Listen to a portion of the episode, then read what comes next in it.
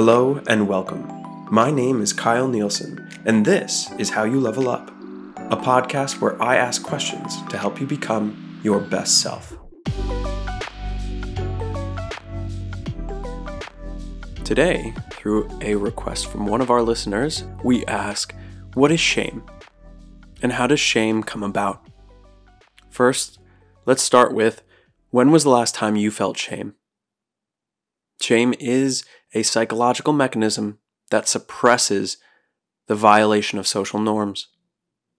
So, when thinking about the last time you felt shame, it would have been because you violated a social norm. Shame has the unique ability to motivate fundamental change in ourself.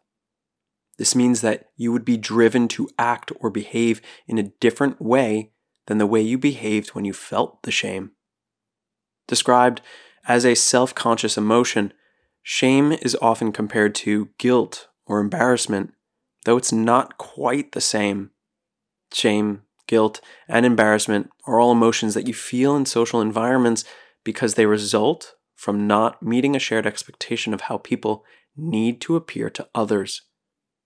How shame is different from guilt or embarrassment is that shame can lead to maladaptive behaviors, which could further harm you or others. It involves internal and judgmental dialogue about the self, like, I am a bad person. Meanwhile, guilt and embarrassment involve internal judgment and dialogue about a behavior, like, I did something wrong or I behaved badly. Now, because shame uniquely motivates fundamental change in ourself, there are a few ways that shame motivates us to react. You might be driven by shame to repair your threatened self through pro social behaviors like apologizing, increasing your efforts to reach a specific goal that the shame was involved with, or further ethical decision making. You might also be driven by shame to protect your threatened self through withdrawal behaviors. These would include reduced engagement, neglect of relationships or responsibilities, and psychological withdrawal, which could result in placing yourself in dangerous situations. And you might be driven by shame to defend your threatened self with aggressive behaviors. The recipients of this aggression includes those who were involved in the shaming.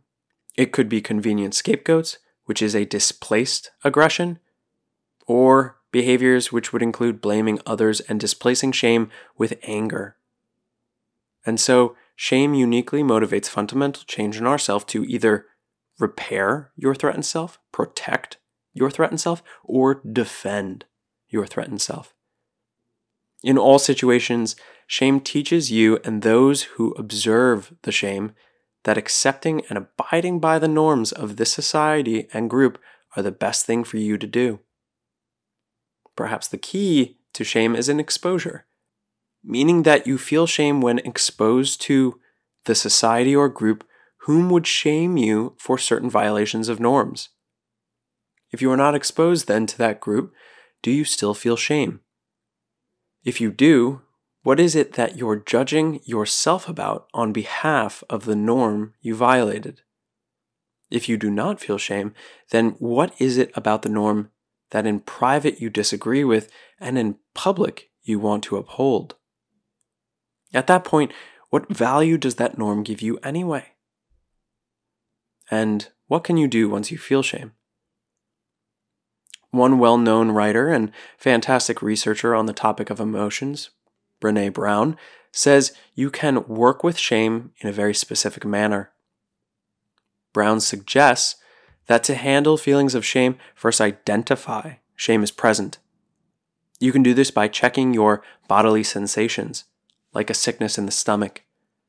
Check your thoughts for negative talk about you as a person. And check your behaviors like avoiding certain conversations or keeping secrets. Once identified, Brown then says talk to yourself like you would talk to someone you love by saying it's okay that you've made a mistake. Now you can learn from this. It's okay that this has happened because of X, Y, and Z. And after sharing empathy with yourself, because that's what you're doing when you talk to yourself like you would talk to someone you love, reach out to another person who can share empathy with you.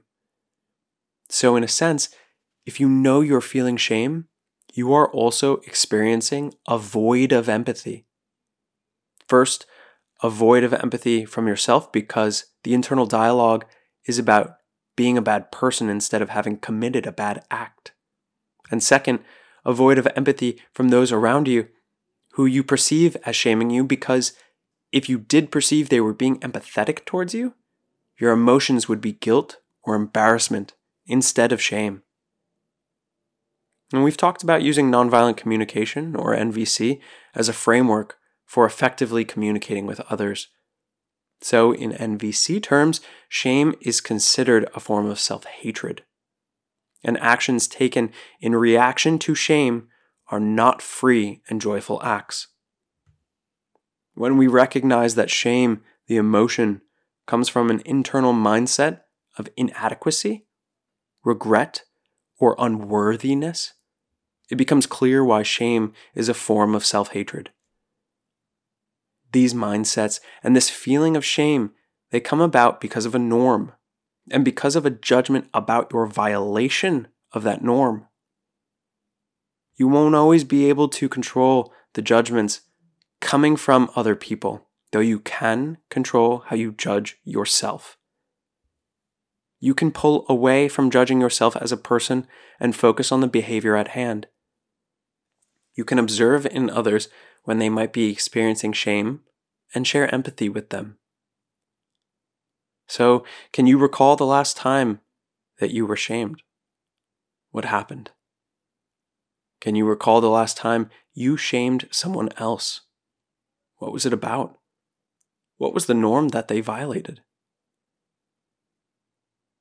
And how might you inject empathy for yourself or for someone else when you see or experience shame next?